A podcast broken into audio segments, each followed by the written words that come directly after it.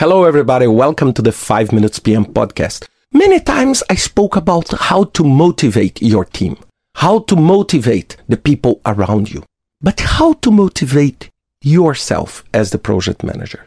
This is a big, big challenge because the success of the project is extremely related to the drive, to the motivation of the project manager because it's like a contamination. You know, you start to become motivated and then you start motivating other people.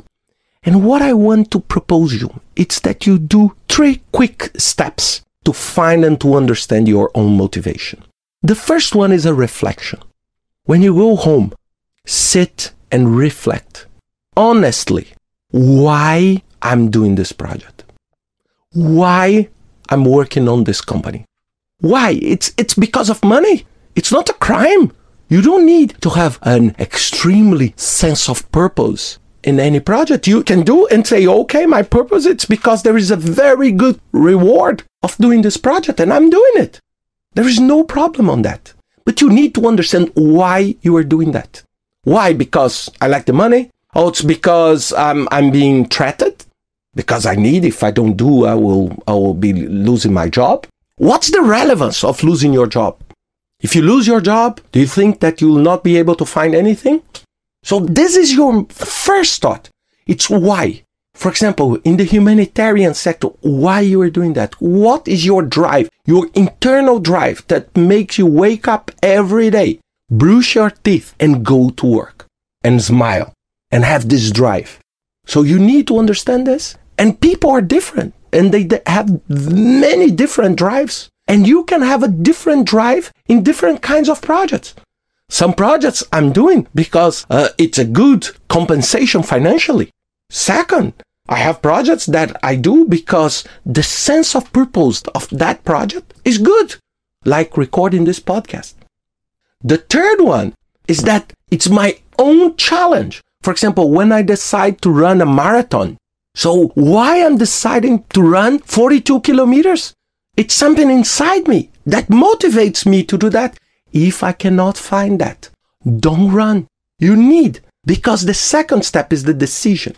The decision is based on your reflection. What will you do tomorrow? Don't be trapped by the golden cage. Don't be trapped.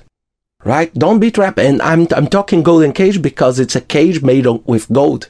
It's not because it's with gold that you are not in a cage. So it's very important because many people say, I hate everything, but the only good thing is that the salary is good. And then you start to becoming trapped without knowing why. What is the sense of purpose of what you are doing? And then you may decide to go or not go. And you need to be honest with yourself of doing that. Many times this decision is tough and we look always for the comfort zone. And in the project environment, there is no comfort zone at all. And the third step is the learning.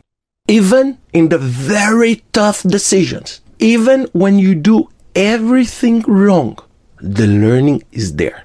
The learning is there. So, for example, many times I didn't have the traditional drives to do the project. For example, the money or the sense of purpose.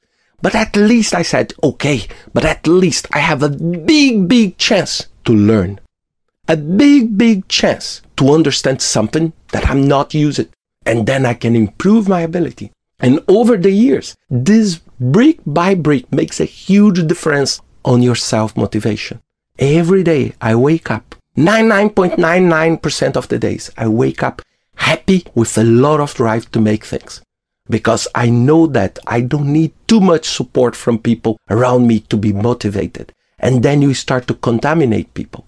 It's not an easy task. It's not, but makes a huge difference in the success or failure of your project. Think about that.